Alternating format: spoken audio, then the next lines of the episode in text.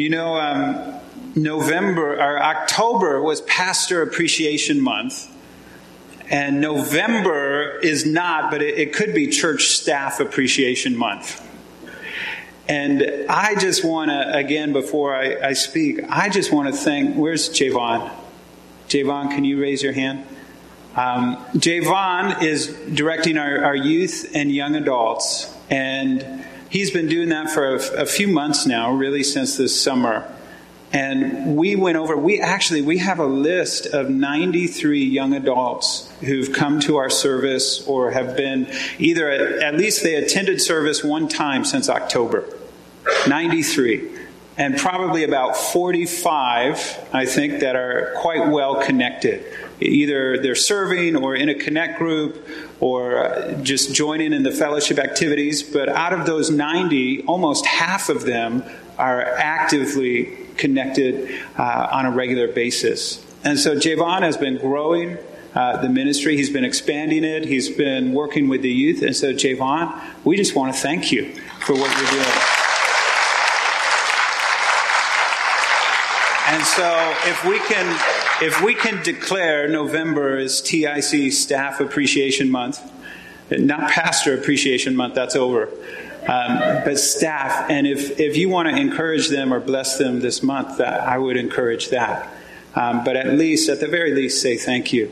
Um, for what they've been doing. We also have Claire, who I think is probably in the hallway outside. But Claire, Claire works so hard. I, uh, I forgot something in my office that I needed for Kenya. I went in there on 1010. You know, it's a holiday. I went into the office to pick up something I needed to travel with, and Claire was at her desk. And she jumped up when I walked in the office. I said, Claire, what are you doing here? She said, Oh, I got to finish some work. And, uh, you know, nobody would have known she was in the office, nobody known that she's working like that. Um, but we just have wonderful staff at this church. And uh, we also have Janet, who I, I think is, is probably out in the foyer as well. And so, if you can express your appreciation and your, your gratitude toward them, without them, it would be very hard for us to function as a church. And I'm so grateful that they're on staff. Well, Ephesians, we have finished the four week series on giving. Yeah, there's. Uh, it's, thank you. It's over. It's over. All right, so you can breathe a collective sigh of relief. And we're now transitioning to the book of Ephesians. Ephesians is a, a, phenomenal letter that Paul wrote to a church. And the first half of it is about the gospel and who we are in Christ. And the second half is how do we live out the gospel. And so maybe you're here and you don't even know what the term the gospel means, and you haven't heard that before. It is the good news of Jesus Christ. You see, there's a profound difference between following Jesus, believing in Jesus, and other religions in the world. And sometimes people get mixed up and they think that following Jesus is, is just like another religion. I do the right things and God will give me what I want. BBC News wrote an article about a nation, a city in Asia, and I won't tell you the city, but, but this is what they wrote. It says, Silence descends across the capital as shops are shut, banks close, even the stock market opens late. Most construction work halts, planes are grounded, and military training ceases. Occasionally, the stillness is broken by distant sirens. Police motorbikes racing to deliver students running late to their exam. Many nervous parents spend the day at their local Buddhist temple or Christian church, clutching photos of their children. Prayers and prostrating are sometimes timed to match the exam schedule. This is uh, the day of the big exam in high school, in secondary school, and the, the score that you get on that exam determines what university you'll go to and what opportunities you'll have in your career. And what I appreciated about this BBC article is I believe it, it captures religion. It captures what religion is. These mothers clutching photos in their place of worship, prostrating themselves during the exam and asking a God to help their child so they can get a good score, so they can go to a good university, so they can get a good career, so they can get what they want with their life. See, that is religion. Religion is man getting what they want from God. You see, it's, it's hoping that if I do the right things, God will give me what I want. That is religion. That is the religious system around the world. If I serve enough, if I give enough, then God will help me get the degree I want. Help me to get the business connections I want. And then I can live the life at the level of comfort I want. And so God is a means to my desires. God is a means to what I want. That is religion. And sometimes we, we think Christianity is the same way. That I, I come to church, I give money. Why? So I can get the life that I desire. And when God doesn't come through, people get angry. And people say, Well, I, I, I do all these things. I served, I taught Sunday school, I, I gave money to the poor, I'm, I'm a good person, but I'm sick, or I lost my job, or this relationship broke out. God doesn't care about me. And there's can be this anger because people believe that the way it works is I give God what he wants so I can get what I want. But that's religion. That's a religious system. And Paul lays out in Ephesians that following Jesus is totally different. You see, God did not call us into a religious system, He called us into a relationship. God did not call you into a religious system, He called you into His family. And when we understand that God calls us into His family and what the gospel really is, it changes everything. It liberates us to live the life that we were created to live, to live a life of freedom, of love, of joy, of peace. The gospel is totally different from religion. Now, don't think that I'm saying that God doesn't care about test scores and careers and universities. God knows every hair on our head. He knows the exact, He knows every single detail about your life, every single circumstance. He cares about your whole life. But we're going to see that His primary goal for you is not to give you what you want, it is to give you Himself and to give you the capacity to enjoy Him. And so, if you have your Bibles, please open them and keep them open because we're going to be walking through this passage in chapter 1. Three things that I want to show you today that are yours in Christ. Verse 3, Paul says, Blessed be the God and Father of our Lord Jesus Christ, who has blessed us in Christ with every spiritual blessing in heavenly places so, the very first thing Paul is saying here God is Father. We relate to him as a father. The Taoists, when they go to the temple, they need to reintroduce themselves to the gods. I am so and so. I live at such and such address. I was born on such and such day, and this is what I need from you. There is no relationship with the God. Christianity, God is Father. A father knows his children. And so he says, Blessed be the Father of our Lord Jesus Christ, who has blessed us in Christ with every spiritual blessing in him. Every spiritual blessing in Christ in heavenly places. You, you are not partially blessed. Sometimes we may think that God favors one person over another, and, and, there may be some things God gives to another person, but what it says here is we have every spiritual blessing. There is no spiritual blessing that you lack. And what are, what are the blessings? If, if we look at them in this passage, there are three primary blessings that Paul talks about, and we'll go through each one, but it's we are chosen we are redeemed and we are sealed. We are chosen, we are redeemed, and we are sealed. And each one of these blessings, if we understand it, should change the way we live. It should change our emotions. It should change the way we think. It should change the direction of our lives. God has blessed us with every spiritual blessing. We have been chosen. We have been redeemed we have been sealed. And so, what does Paul say about being chosen? He said, He chose us in Him, that is Christ, before the foundation of the world, that we should be holy and blameless before Him. Now, have you ever chosen something? Of course, you've chosen something. Think of what you've chosen. Have you ever chosen a puppy? Have you ever gone to any, who's who's ever chosen a puppy?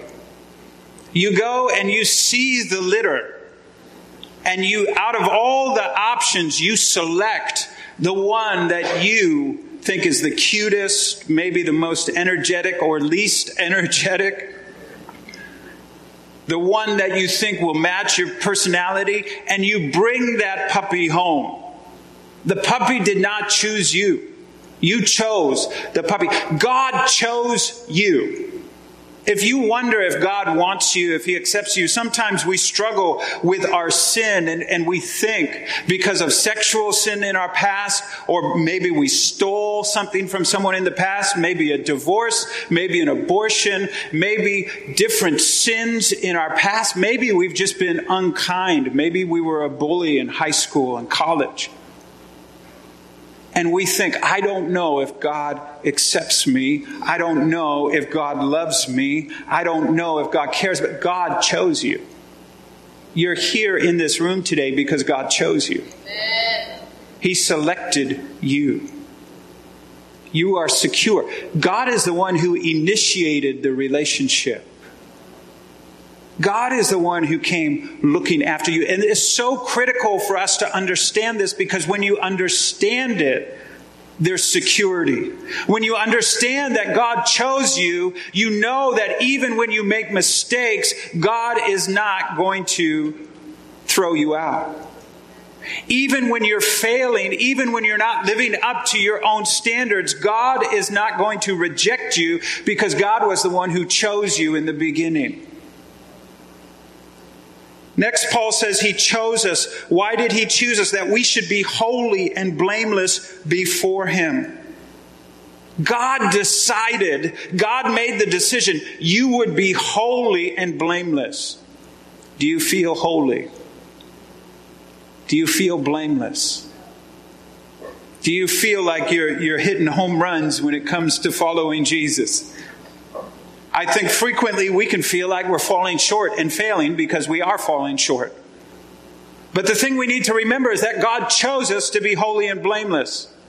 That God decided this person, Tenduma, is going to be holy and blameless. Justin is going to be holy and blameless.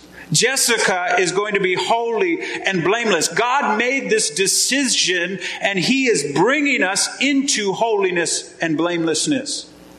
You see, even while we're failing, God is bringing us. My boys have to go with me if I make a decision.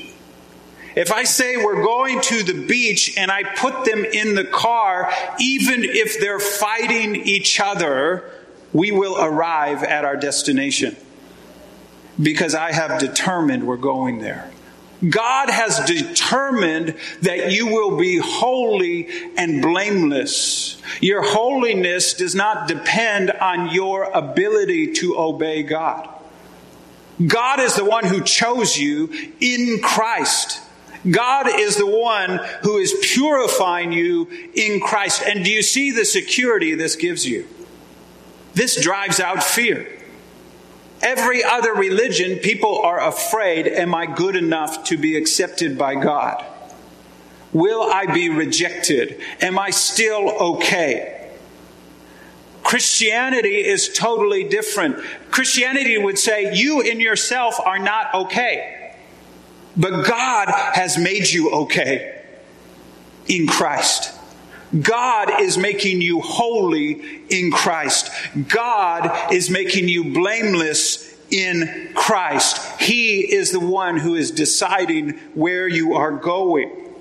Next, it says, not only has He chosen us to be holy and blameless, but He's predestined us for adoption.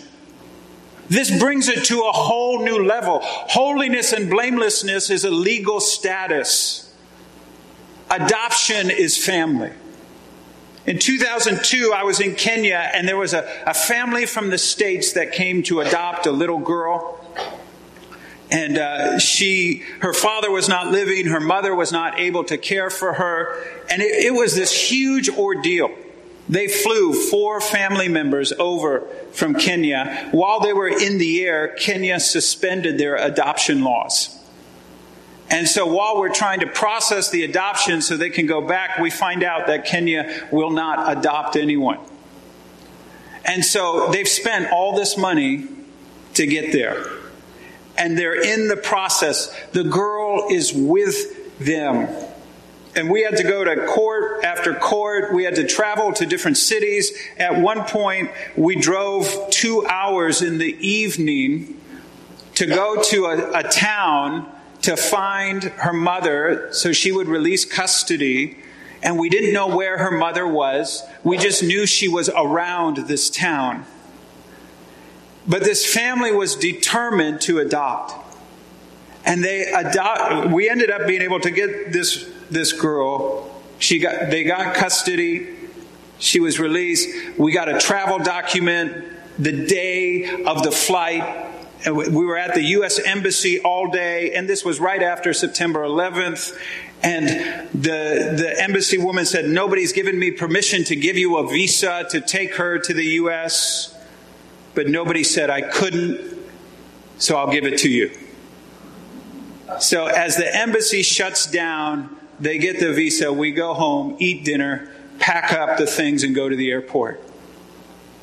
She was adopted by this family. When you go to that length to adopt someone, you don't kick them out of the family when they misbehave. You stay in the family. You see, God is saying He has adopted you. And the lengths to which He went to adopt you was, was not just a, a flight, it wasn't just paperwork. The Bible says that we have redemption in His blood we have redemption through his blood. The way that Jesus could facilitate your adoption was by dying on the cross. And so that tells us, that tells us the cost for you to come into God's family. God cannot just overlook sin. God cannot just forgive everybody and, and just forget about it. There is justice that needs to be paid. But God did not want to punish you for your sin because your body, your being cannot handle, you cannot survive the wrath of God that you deserve for your sin. And so God is caught, one between his justice and his love. And you cannot survive his justice. You cannot make it through the wrath of God. And so what does he do? He sacrifices his son so that you could move from death into life, from wrath into family. You could be released, redeemed from the penalty of sin. You were adopted into God's family as his sons. This is not a casual thing. Are you secure? Are you accepted? Do you belong? What price did God pay to bring you in? When you pay that kind of price for something, you do not let go of it. God will not let go of you. There is no question of whether or not you belong. There is no question about whether or not you are accepted. God paid for your acceptance with the blood of his son. You see, redemption, redemption from what? Redemption means in the Bible liberation from slavery upon the payment of a ransom. Richard Coekin says this was familiar in Roman society in the redemption of slaves. In the biblical background of Exodus, the Israelites were slaves in Egypt and they were liberated from captivity under Pharaoh and from God's judgment upon their sin by the blood uh, that was sacrificed by the Passover lamb. And so Paul is reminding the Jews of the Passover lamb, the ransom for God's firstborn son. But the Gentiles, the Romans, they would have known that slaves are set free when you pay a ransom. You see, we are set free because Jesus was the ransom. We're liberated from sin. We're liberated from slavery. And we may think, well, I'm not a slave. Did I really need to be liberated? I'm a pretty good person. But Jesus says that anyone who sins is a slave to sin. John 8 34. Anyone who commits a sin is a slave to sin. We're not as free as we think. And we can't reach God's standard. The Bible says the wages of sin is death, and that all have sinned and fallen short of the glory of God. All have sinned. And the penalty of sin is death, it's separation from God, and it's slavery. We cannot undo what we have done in our past. We are slaves of sin. We cannot not sin. But it's Christ who sets us free. So we've been chosen in God. We've been chosen by God. We've been redeemed by God. We've been, we've received forgiveness, and forgiveness means it's gone. The way that God forgives is uh, what we read at, in the call to worship. As far as the east is from the west, so far has He removed our transgressions from us. The record is canceled, it is erased through Christ. There is no probation period. It's done. Every other religion is trying to get things from God. Every other religion, if I do this, God gives it, hopefully, He'll give me the career I want, the job I want, the money I want, the girl I want, the man I want, the children I want, the house I want, the exam score I want. And so I do things to get God to give me something, but what does Paul say? Why have we been ransomed? Why have we been redeemed? Why have we been forgiven? It says he's making known to us the mystery of his will according to his purpose, which he set forth in Christ as a plan for the fullness of time to unite all things in him, things in heaven and things on earth, to unite all things in him. Why did God go to these great lengths to redeem you and to choose you, to make you holy and blameless, to adopt you? Why did he do it? It wasn't to give you stuff. It wasn't so he would be free to give you a career, to give you a family. It was so you could have him. So you could have God. So you could be united with God so you could be united with the most loving, most gracious, most kind, most joyful being in the universe. God rescued you not to give you good stuff, but to give you Himself to the praise of His glory. And we may think that sounds really selfish. Why would God want us to be for the praise of His glory? Why would God say He is, is the one that I'm for? Well, here's the thing God is the greatest thing you could have. He's not a thing, He's a person. There is nothing greater on this earth than being in relationship with God. Jesus says, What does it profit you if you gain the whole world and lose your soul? What good is it if you have stuff and you are separated from God? Jesus is the prize. God is the prize. He's not a means to things. He is the goal. He saved you for himself. And Paul is saying, we've been blessed with every spiritual blessing. This is not something that we have to fight for. This is not a level that we achieve through our good works. This is something that we have been given from the beginning. As soon as we enter into a relationship with God through Jesus Christ, every blessing is ours. And the blessing is not a job, the blessing is God. The future is God. Religion wants stuff. The religion wants to manipulate God to get the things that I want.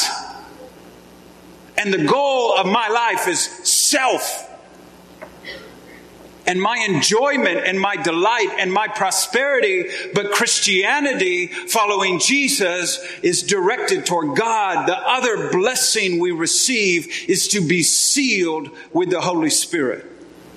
The sealed, there's a sign of an inheritance. If, if you put money down, it means you're coming back. Once I bought a car and I went to look at this car. It was a great deal. It was a Honda Accord.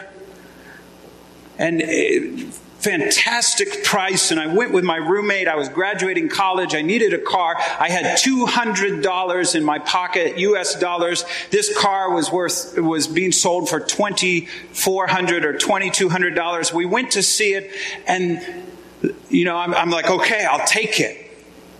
And the guy's like, well, there's, there's someone else coming to look for it. And I, I was kind of flummoxed. I, I was kind of stuck. And my roommate looks at me. He says, hey, man, you know, I don't know what you're trying to do, but I'm telling you, we can give you $200 right now. And my, my friend will buy this car. The guy says, okay. So we gave him all the cash we had as a deposit, as a promise we are coming back with the full thing. We went back to the apartment. I pulled out all the money I had and I went, and, you know, I, I spent it all on the car. This is what Jesus, Paul is saying. The Holy Spirit is a sign that God is coming back for you. The Holy Spirit is just the beginning of what God is going to give you. And who is the Holy Spirit? The Holy Spirit is the counselor. He is the Spirit of truth. He is the one who empowers us. He is the one by whom we can come into the presence of God because He's interceding for us. So the blood of Jesus opens the way. The Holy Spirit prays for us in words and groanings that we cannot understand. The Holy Spirit gives us wisdom. The Holy Spirit convicts us of sin. The Holy Spirit is God in us as a deposit, as a security, as a sign that this is the partial blessing. This is the sign of what is to come. And what is to come? The fullness of God.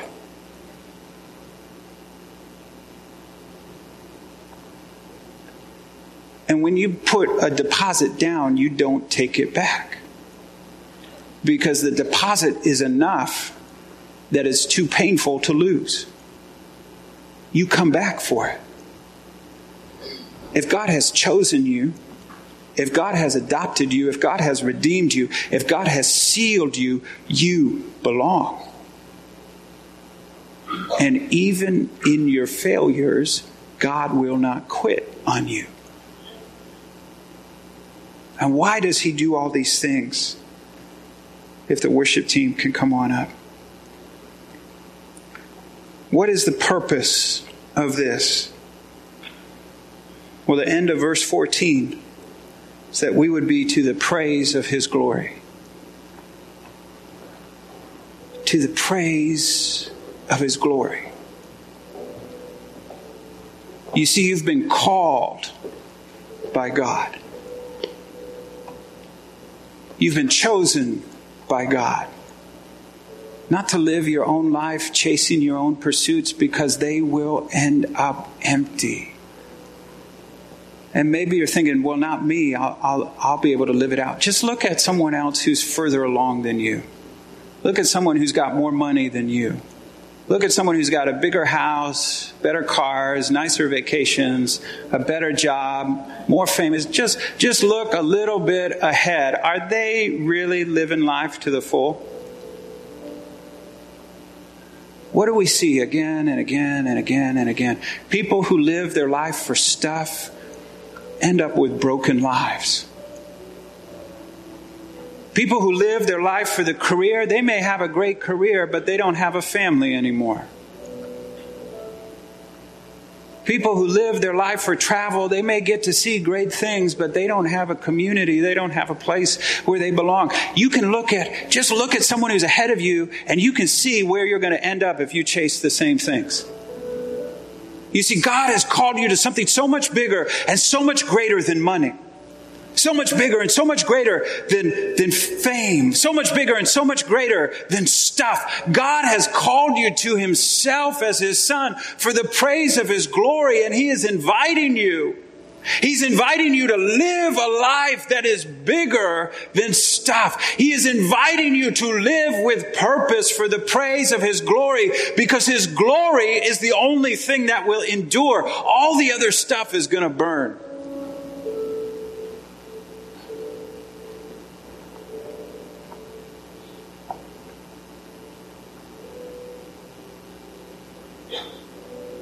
Everything else is going to burn. What are you living your life for?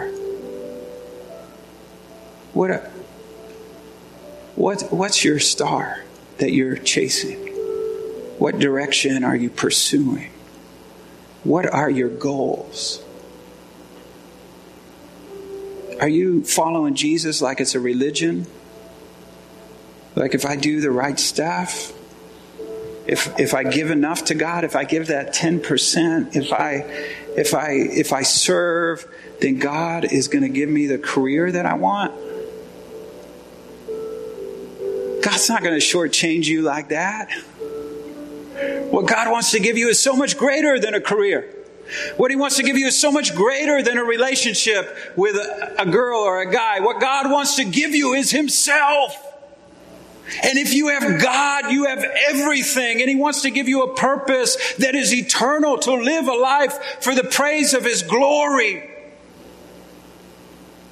There's a, a, a, British man who he was one of the wealthiest men of his day. He had received this huge inheritance from his father, and he was a, a cricketer. He's a famous athlete in England. His name was C.T. Studd, and he gave it all up to go to China as a missionary.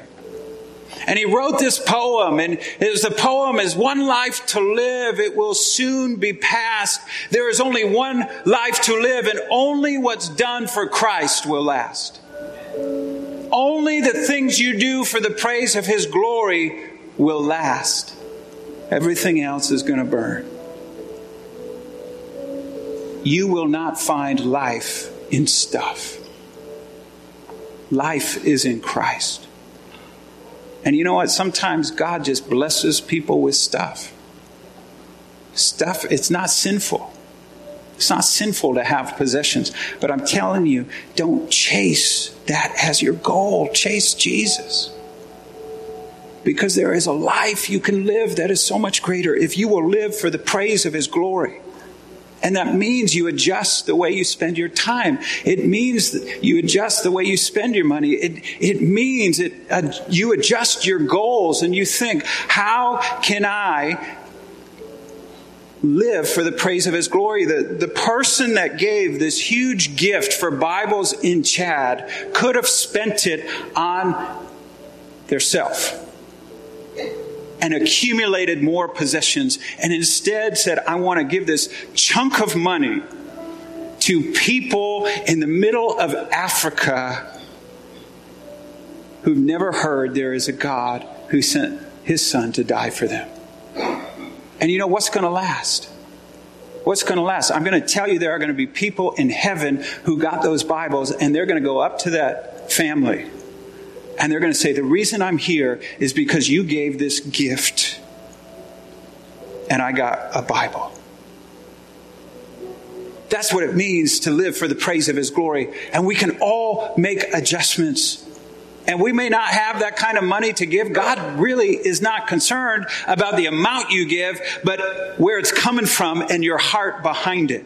In fact, Jesus says that the woman who gave two NT dollars gave more than everybody else because she gave all that she had to live on. And so it's not about the amount you give, it's about what you have, it's about where you're headed, it's about the direction you're going.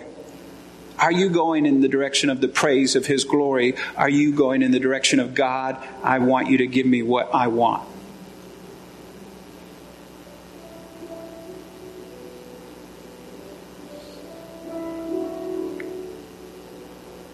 Is Jesus a means to get what you want?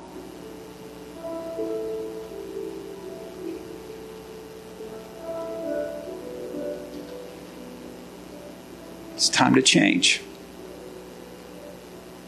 Today is the day.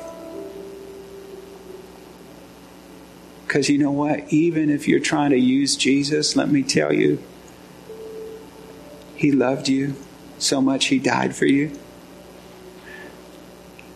He redeemed you. He made the way for you to be adopted. And even if you're trying to use Him, He's not letting go of you.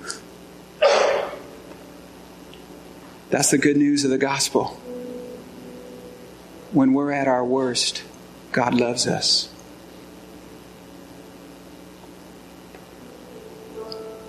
What do you need to tell God today? What do you need to tell Him? Do you need to get off the self track and get on the praise of His glory track?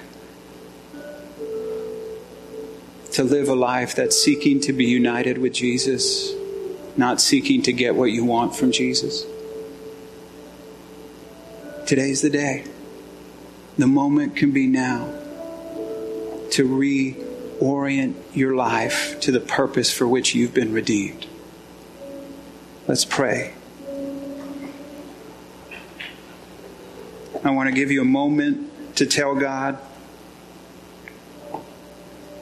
what you want to tell Him. If you need to repent, if you need to say, God, I've been living for myself, God, I've been trying to use you to get what I want, then you just say, God, I'm sorry. I want to change.